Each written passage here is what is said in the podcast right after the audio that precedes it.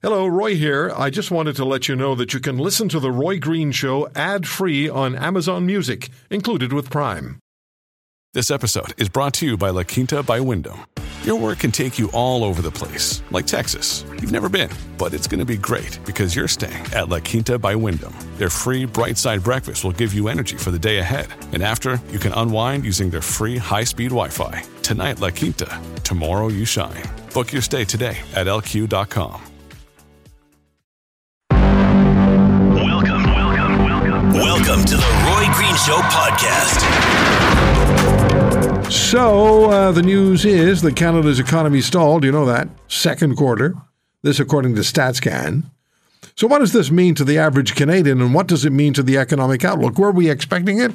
Are we surprised? And then there was the story about uh, CIBC reporting that there's a 1 million undercount of Canadian residents, a million people undercounted. What does that mean to our economy? What does it mean to the housing crisis? Um, what does it mean to the national and provincial economies? And then BC Premier Eby has called on the Bank of Canada to end raising interest rates.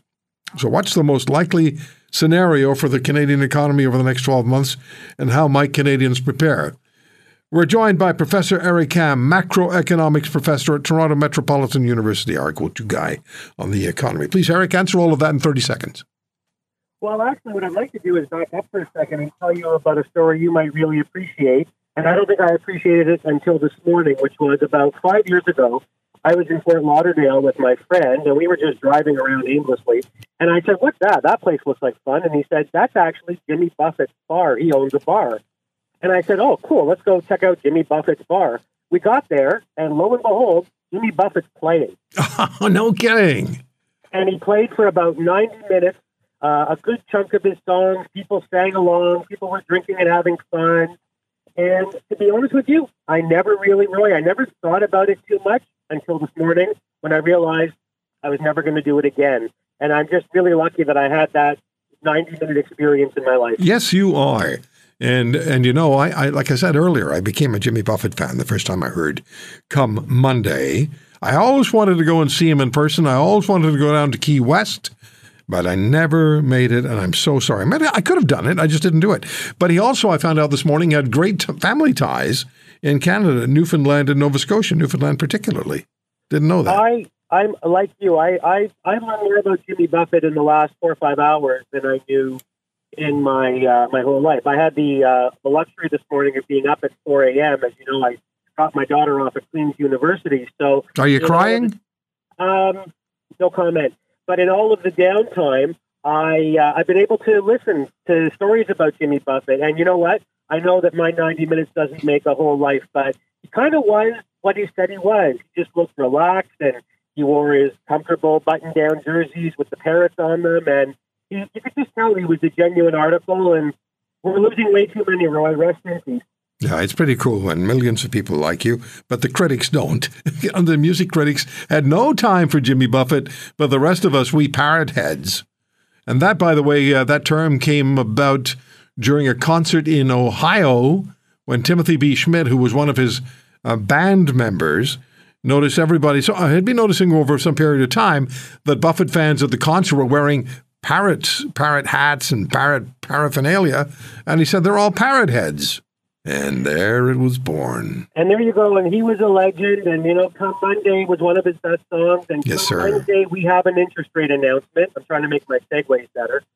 And I don't know what's going to happen, Roy. I think it's 50 50. Until about a day ago, I thought they were going to raise rates 0.25 one more time. And that still wouldn't shock me. But, no, nobody should be surprised at what they're seeing now, Roy. I mean, you can only. Uh, you know, you can only step on something so many times before you eventually hurt it.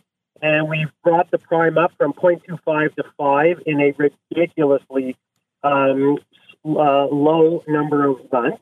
And so eventually, it just eventually, if economics works, then consumption and investment, spending by households and firms has to fall, and now it has. So now, you know, I don't get too bent out of shape, Roy, because the fall in GDP, they're saying things like 0.2%. Well, guess what? That, that's a rounding error. That's pretty close to zero.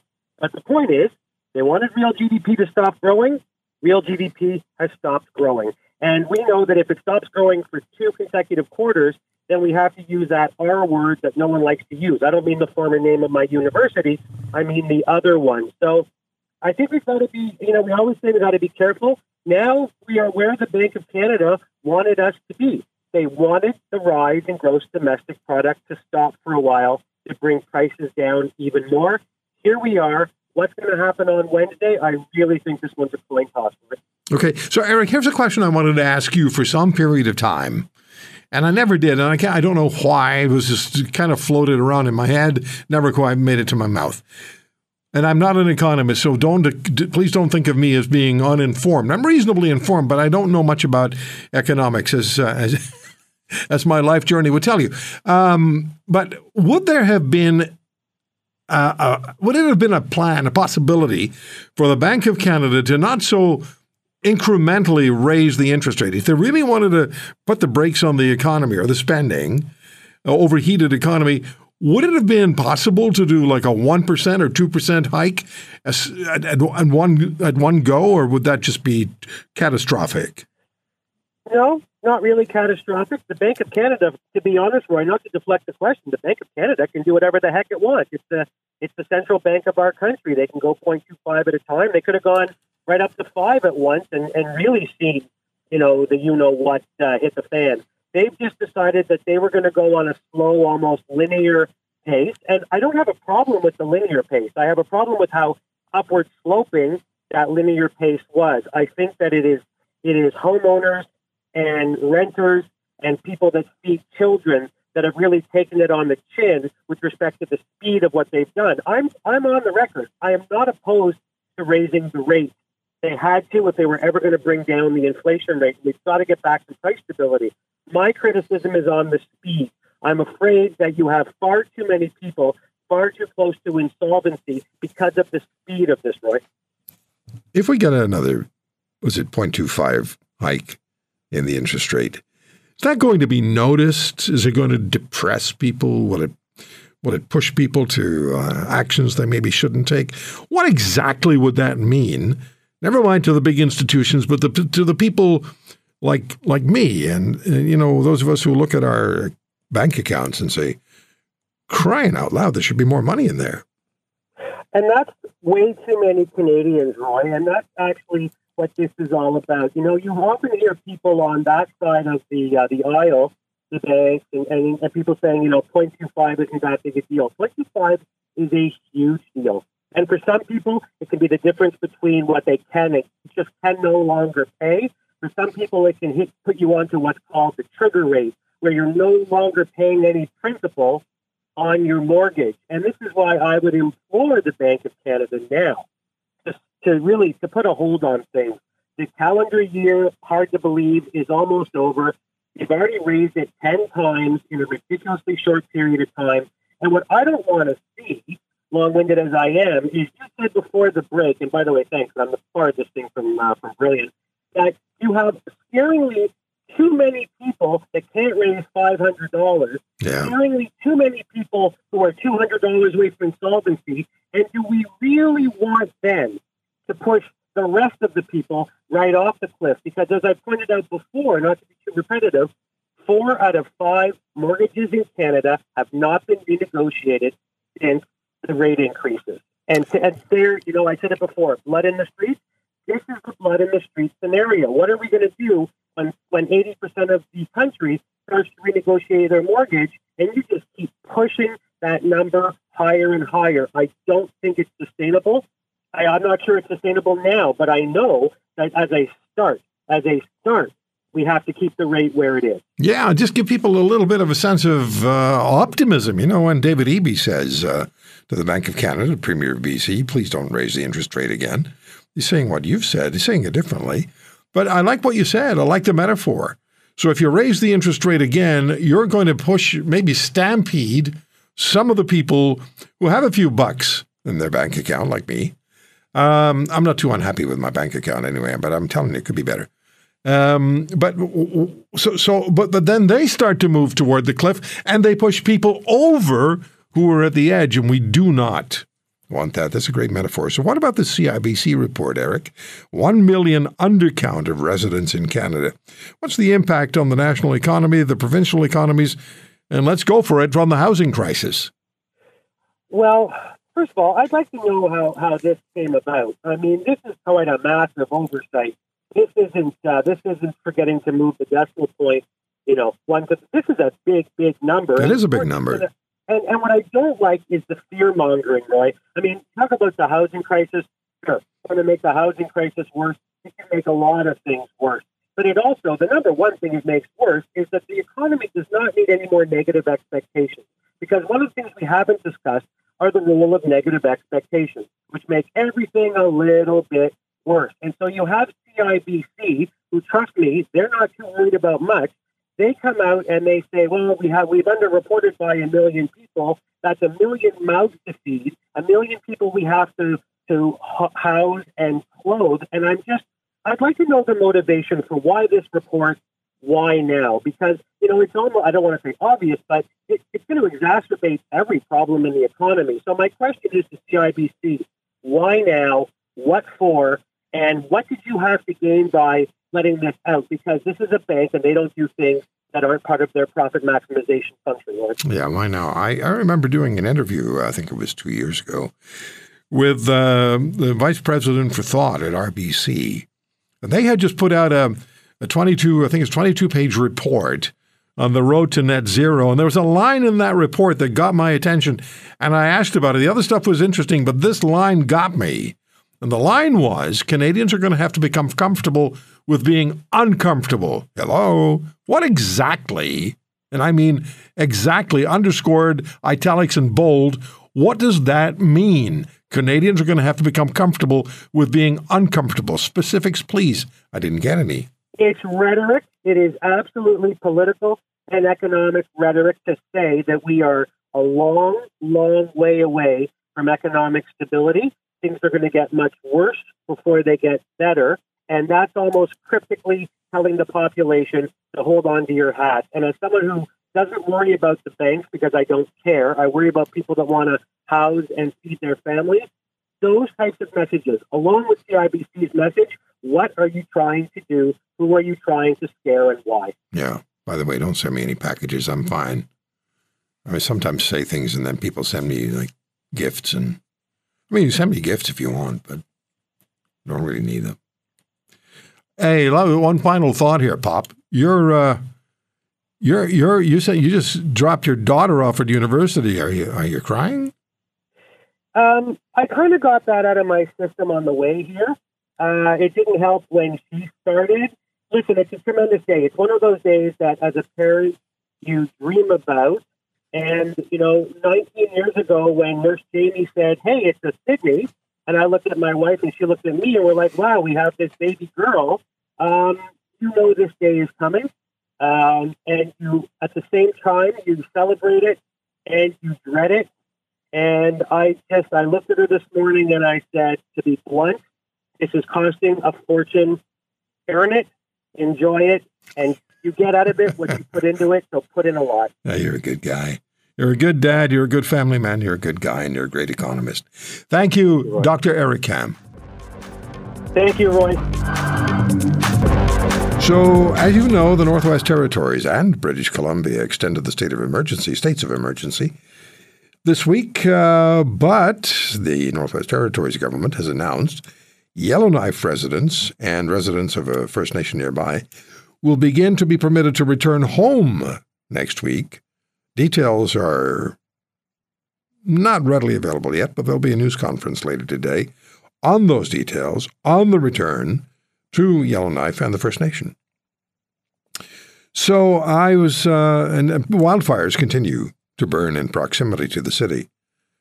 So, how have the evacuees from Yellowknife and elsewhere in the Northwest Territories been faring away from their homes and their work and their careers? Many have lost salaries and worry about jobs, perhaps not being available on their return. Now, two weeks ago, we spoke with Donna-Lynn Baskin, who, with her daughter, drove from Yellowknife to Calgary through the night, uh, flames encroaching on the one highway linking the Northwest Territories southward the premier of the Northwest Territories, had that out with Trudeau the other day. And um, she, she's back on the air with us. Donna-Lynn Baskin is back on the Roy Green Show. How are you, Donna-Lynn? Hi, Roy. I'm fine. I'm I'm doing well, thank you. So we we've come a long way since two weeks ago when you and I talked after you just arrived in Calgary from Yes. Yellowknife, and there was concern the city could be lost. Yes, and that immediate fear has dissipated. Um, they were able to build much larger fire breaks, and the wind sort of, I guess, blew in our favor, you might say. Um, although the winds this weekend are back up again, um, but it does appear that Yellowknife itself is unlikely to have to lose structures. Um, Fort Smith and Hay River are still under immediate threat, um, but Yellowknife itself is downgraded in terms of that immediacy. So have you been told anything about the circumstances under which you will be allowed to return?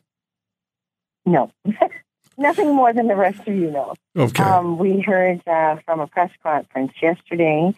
Um, our mayor had said that anytime after the sixth, people could start coming home, but she strongly encouraged in in her statements that we be mindful of the fact that you know it's, it's twenty two thousand people trying to return all at once, and that um, perhaps let the people that have sheltered in northern Alberta make their way back first. But that was the most. It was um, it was not uh, specific. And it was just sort of a, giving us a date to cling to, but we are still waiting for specifics. yeah, it's going to be difficult to persuade people to not go as soon as the road Yeah. is ava- available because everybody wants to get home, wants to check their homes, wants to feel at home again. That's just that's just human nature. It is, and I think um, we've all been placed in this uh, position where we weren't even. I, it was stressful, but I don't think I expected the degree of stress I would feel. Um, even though I myself, I have a secure position, um, so I don't have the same um, worries that some people do. I I'm in a very blessed position that way. But still, the anxiety has taken a great toll. Um, I think, as, as I've heard others mention, this has been more um, impactful than the, the pandemic was in terms of that the, the the anxiety and the worry that everyone has gone through. Um, and I think it is being disrupted from your own location without any clear sense of when you're going back. Um, for many, of course, that is aggravated exponentially by financial concerns. Um, but just for everyone, the the being away without a sense of when to go home is just um, it's a level of worry I'd never fully understood before, and it really gives me a new appreci- appreciation for what refugees under much more severe circumstances experience. Mhm. Now, not only uh, not knowing when you're going back, but not knowing what you're going to find when you get back. Well, that's true. Although I'm no longer concerned for um, my my residents still being there, um, we really have no idea as to whether or not there have been break-in entries or any of those conditions. The other thing too is that the city was completely shut down, except for what was necessary to keep emergency services going. So when we return, the things that we take for granted are not going to be up and running right away. So we're probably, you know, we're coming to terms with the fact that as we go back, we're going back to a situation that is still going to be very tumultuous. Yeah, no doubt. Um, Yeah. I'm just I'm just trying to think of uh, you know how you feel. People when when people go on a vacation for two weeks and they're in a place they're having fun and they uh, you know they're enjoying themselves. There's still that But you, there's still that Yeah. calling to go home, right? There's still that Yeah. need to go home. But there's also when you go on vacation, you you go having planned for it. Right. Of Um, course. you have a specific time frame in Yes. mind, and at no point in the back of your mind do you anticipate being prevented from returning home. right. And uh, I think that many people at the very beginning, especially with children, trying their very best to to take on a vacation atmosphere. But you know, as as we were in the cities watching other children start school, some parents have made the decision to enroll their children down here. Um, I know that even with this call back home, a lot of people are reconsidering whether or not they actually will return to the north. Um, this has this has been a very disruptive and I would say very negative experience. Not including the, I mean, the treatment that we have received here in Alberta has been astounding. It- we have been welcomed. Um, the minute they see the, the license plate on my car, or if it comes up in conversation where we're from, we are just treated like long lost family. It's wonderful. But the uh, experience of not, um, of leaving without any real planning, um, and feeling as though that uh, level of planning doesn't exist for our return home has caused many people to really reconsider um, what it means to work in, and live in the north and raise their families there. So, unfortunately, I have talked with a lot of younger professionals that are um, actively seeking employment to remain in the communities where they've sheltered, they've enrolled their children. So I think that when we get back, we're also going to see a very changed uh, social landscape for, from what we left. Yeah, I was wondering about that. I was wondering about people who would say, "Don't want to do this again," or maybe they were they were thinking about leaving in any event, and this has been what's pushed them over the edge. But uh, I, I, that thought had, had entered my mind. Yeah.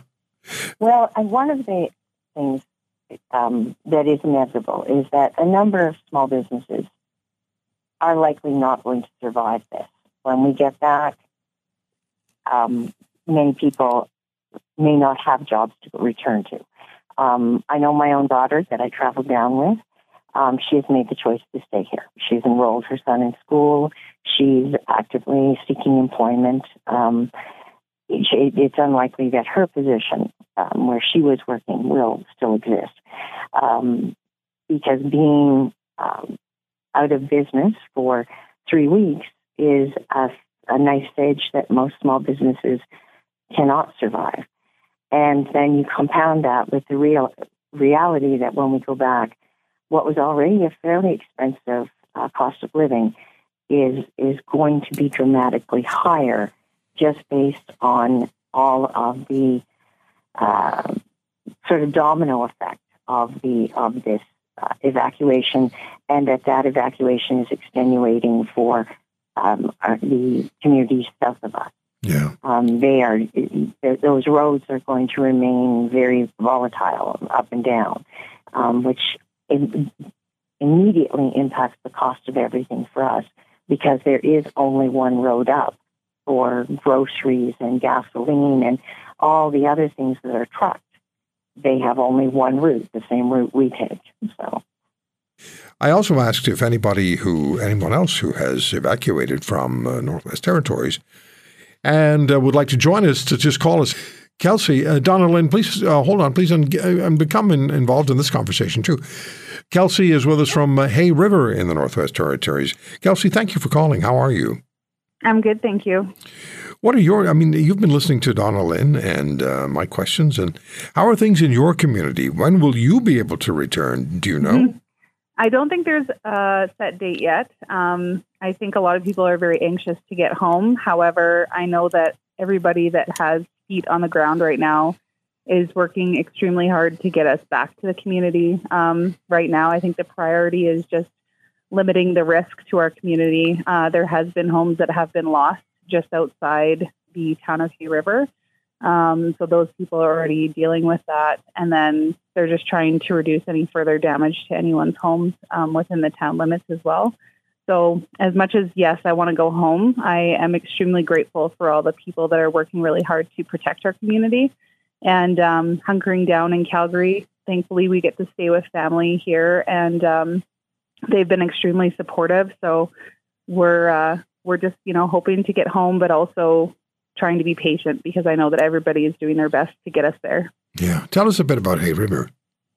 Hay River is a beautiful community. It's a very tight knit, um, smaller community. So there's about 3,500 people, I believe. Um, I've lived in Hay River. I moved from Victoria, BC to Hay River when I was 20. So I've lived there 18 years, almost half my life.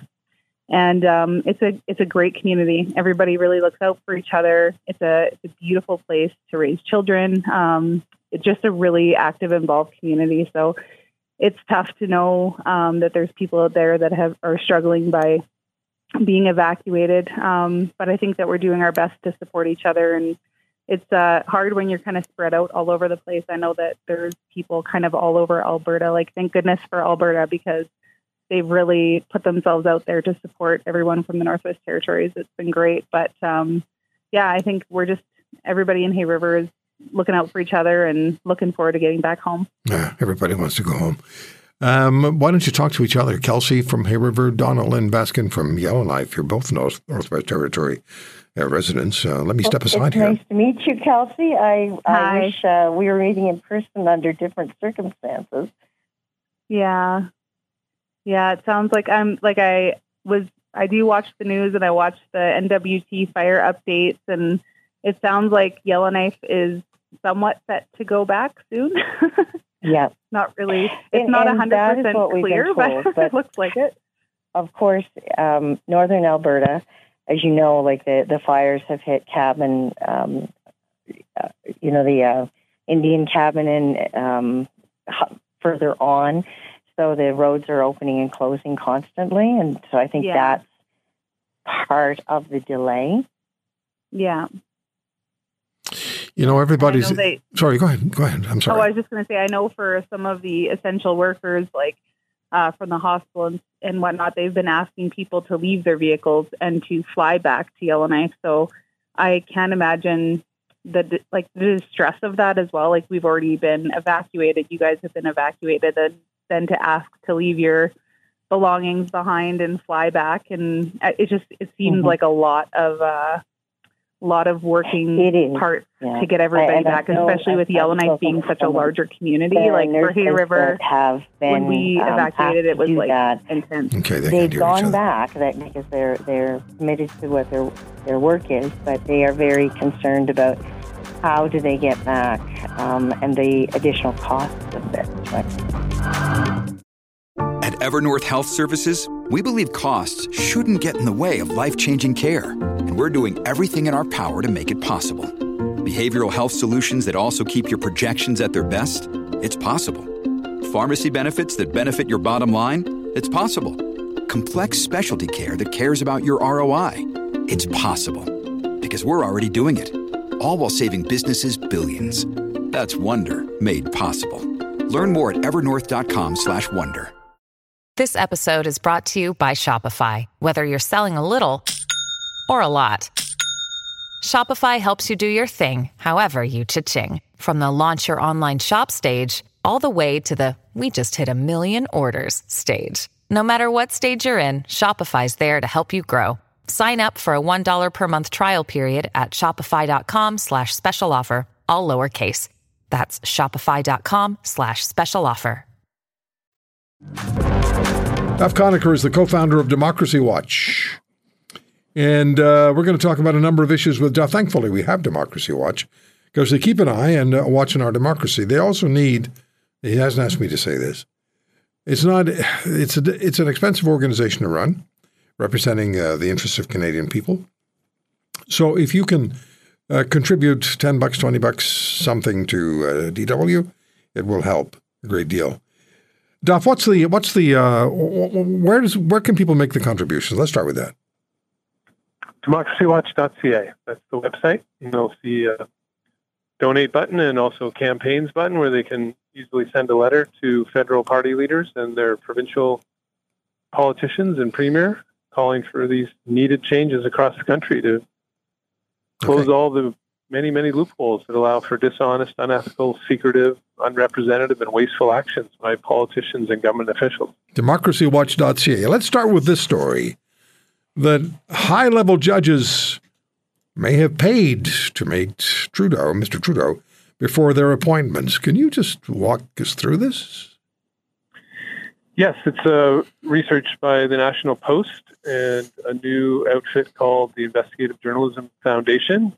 They spent eight months looking through the databases of donors uh, from 2016 on and found that since the Trudeau Liberals have been in power, there were six judges who attended the, the top level uh, donor events where you need to be donating the maximum amount allowed each year which has been between fifteen hundred and seventeen hundred dollars over the last five years uh, through the period they were looking for through, and uh, they found that six judges had attended these top level uh, liberal fundraising events, and then they ended up being appointed judges. And they also did a broader research and found that uh, there were twenty percent of the judges that were appointed were liberal donors, and that's more, much more than donors to any other party. So it just reveals more evidence of how partisan, political, and cabinet controlled the appointment of judges is, which is obviously very serious the judges are there to be impartially and independently upholding and enforcing the law, and it just kind of taints the whole system how partisan and political it is. Does it ever? Um, but this goes. This isn't just this year or the, the last couple of years. I mean, in 2019, there was an issue with Dominic LeBlanc, who's the uh, public safety minister, has some other titles as well. Who uh, and it was Democracy Watch that filed the complaint against Dominic LeBlanc over his connections to judicial appointments in Nova Scotia or New Brunswick, rather. There were six with uh, wasn't it connections to him, his family, the Liberal Party, and the and the Riding Association, and his riding with. It. Remind us, Yes, please, what, what, what went on there? Uh, well, we don't know exactly because uh, the ethics commissioner essentially refused to investigate.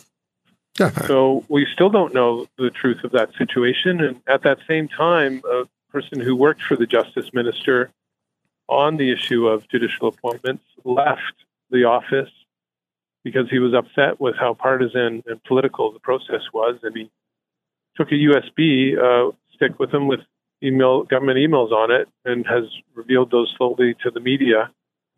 Uh, and they're part of the basis of a lawsuit that Democracy Watch has going on right now, challenging the federal judicial appointment system for being too partisan and political, and, and therefore, as a result, unconstitutional and a violation of our charter rights to have impartial and independent courts and, and judges. And uh, so we're at the Court of Appeal with that lawsuit right now, and uh, this is more information that's come out from this study by the Post and uh, Investigative Journalism Foundation and uh, it just adds more fuel to the fire about how uh, smelly and political the the process is for appointing judges, and not just appointing judges, but appointing all the democracy watchdogs, all the key law enforcement people, the RCMP, the Access to Information Commissioner, Whistleblower Protection Officer, Ethics Commissioner, Lobbying Watchdog, the the Auditor General, even the head of Elections Canada, all appointed through secretive, cabinet controlled, partisan, and political processes. Star Chamber. Sorry? Star Chamber.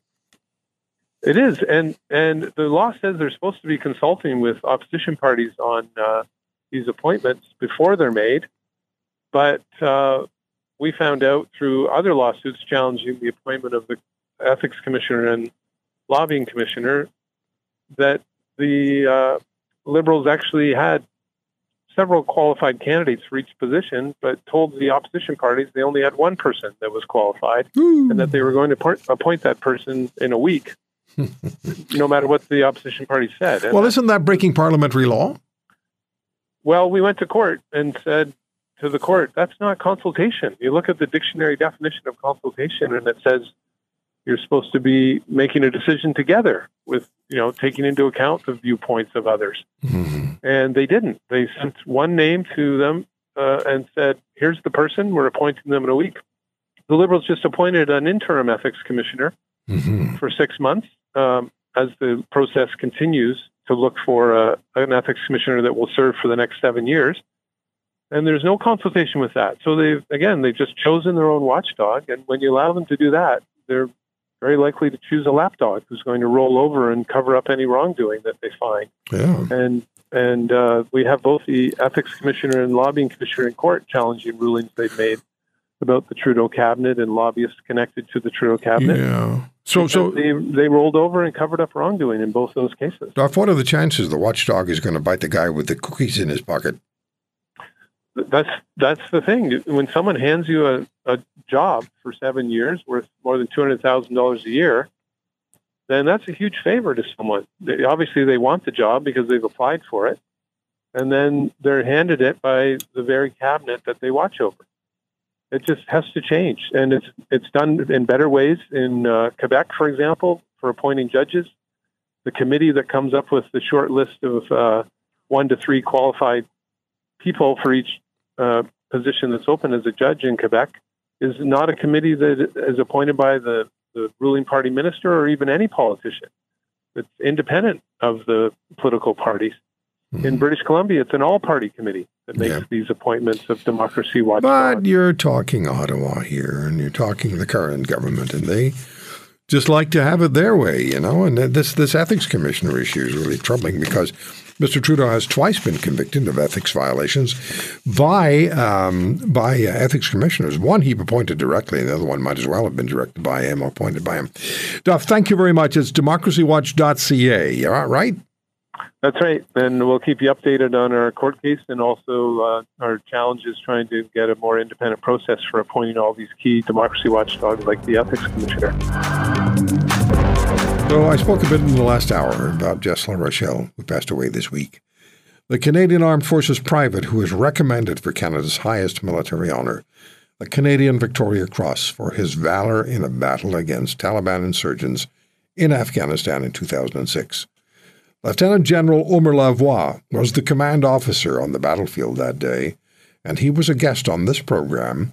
And here's how he described, here's how General Lavoie described Private Larochelle's valor.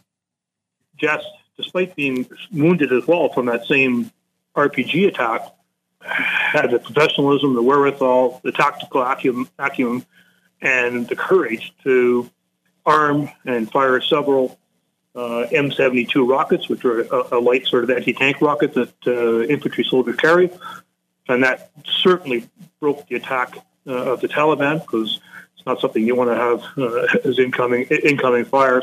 And then once, you know, after done that, and despite, despite being wounded, then got onto his C6 machine gun and then just started pouring down a, a lethal uh, beaten zone of fire in, in the direction of where the Taliban were. That was just a small portion. You can uh, you can listen to the whole interview at globalnews.ca slash Roy Green uh, in the interview section, but I also posted it, a link to it on uh, my Twitter feed at The Roy Green Show today. It's just that was that was just that was just a minor description of a tremendous battle that Jess Larochelle fought alone. It's just a just an incredible, remarkable young man who just died. Uh, General Rick Hillier was on this program with my next guest as well, speaking about uh, Jess and, and recommending him for the Canadian Victoria Cross. But still, the military and uh, political elites refused. Um, Bruce Moncur is a former CAF member. He's the founder of the Afghanistan Veterans Association of Canada, who led the support for Private Larochelle to receive the, Can- the Canadian Victoria Cross. Bruce was also critically wounded in a friendly fire incident in Afghanistan. Bruce, thank you for coming on. It just shook me when you sent me that uh, email and let me know that Jess had died. Um, condolences to you and, and all of his friends who knew him well. Oh, thank you, Roy. It it was a shock for everyone. We honestly thought he was had turned a corner and that his health was getting better. He had just gone to uh, out uh, he joined. He got a motorcycle um, with his brother, and they had been going out on bike rides and going to veterans event, events. And we, uh, it, it, came as a shock to us all. Yeah, remind us of what he did in your words that day. So Jess Uh, his platoon came into a position called Strong Point Center. Uh, they were shorthanded because shortly before, one of the LAVs that uh, his platoon had uh, hit an IED or a, a, landmine and was incapacitated. So they were down uh, a full section. Uh, when they got there, they had the information that there was an imminent attack and that they needed somebody to man an observation post. Um, Jess put his hand up and he went out and manned it. Within mere minutes, an RPG hit Jess's position, knocking him unconscious. When he came to, uh, the Taliban were about to overrun uh, the position. Two Canadians were dead, seven wounded, and that was when he began uh, manning a C6 machine gun.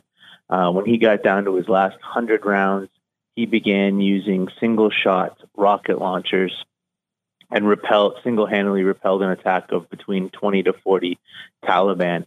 Uh, in doing so, uh, the rocket that had knocked him unconscious had actually broken his neck, broken his back, detached his retina, gave him a severe concussion, and he was very severely injured. And yet he still, despite all those injuries, fought off the Taliban.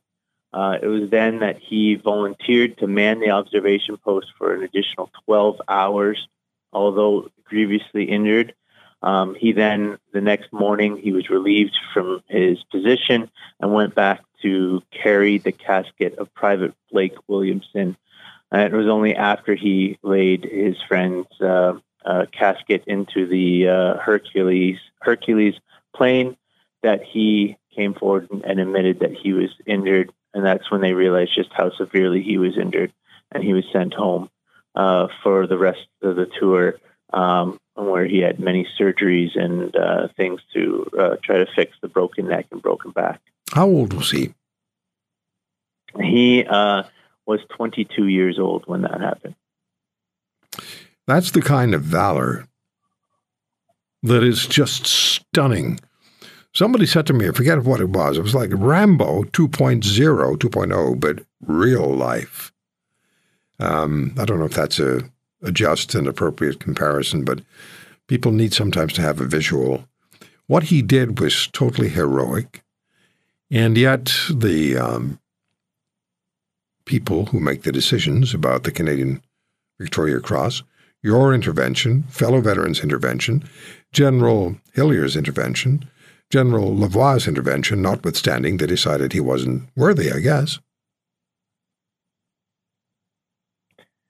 Yeah, I I honestly feel like the Canadian government um, just doesn't want to set a precedent, and they don't want to open a can of worms when they're like, okay, if we give it to Jess, well, what about this guy from World War II, or what about this guy from World War One?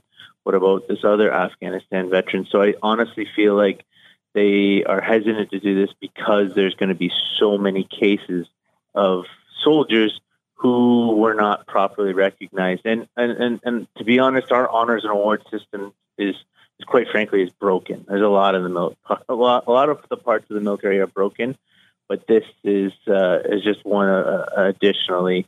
And um, I, I, I think it's it's it's not that they refuse to do it; it's they refuse to even listen to the reasons why they should do it. And that's I think the biggest slap in the face.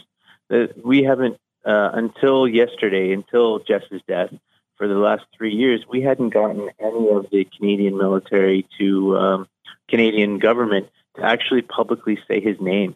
And so that was yeah. kind of a, a, slap in the face to, in terms of respecting, you know, what this man did and, and for his country. Right. And we want to make sure that that respect is is given to all of our veterans, especially those that you know, sacrifice Bruce, so much. you and I need to talk more. And uh, I want to put together a program where we have you and some other guests you and I'll talk about on the air and talk about it. Thank you so much for what you do and thanks for joining us today. Roy, if I may quickly just say, uh, there was no funeral for Jess, and his final request was okay. that uh, everyone has a um, bonfire this weekend. So we ask if everyone, all your listeners, if they can have a bonfire and send the pictures in to our social media or to your social media. And if you can get those to us so that we can present them to uh, Jess's Family. Okay, we'll do that, Bruce. Thank you so much. Thanks again. Thanks, Steve. Bruce Moncur. Bye. Send it to, uh, to me, roy at roygreenshow.com. Thank you for listening to today's podcast. If you want to hear more, subscribe to The Roy Green Show on Apple Podcasts, Google Podcasts, Spotify, Stitcher, or wherever you find your favorites. And if you like what you hear, leave us a review and tell a friend. I'm Roy Green. Have a great weekend.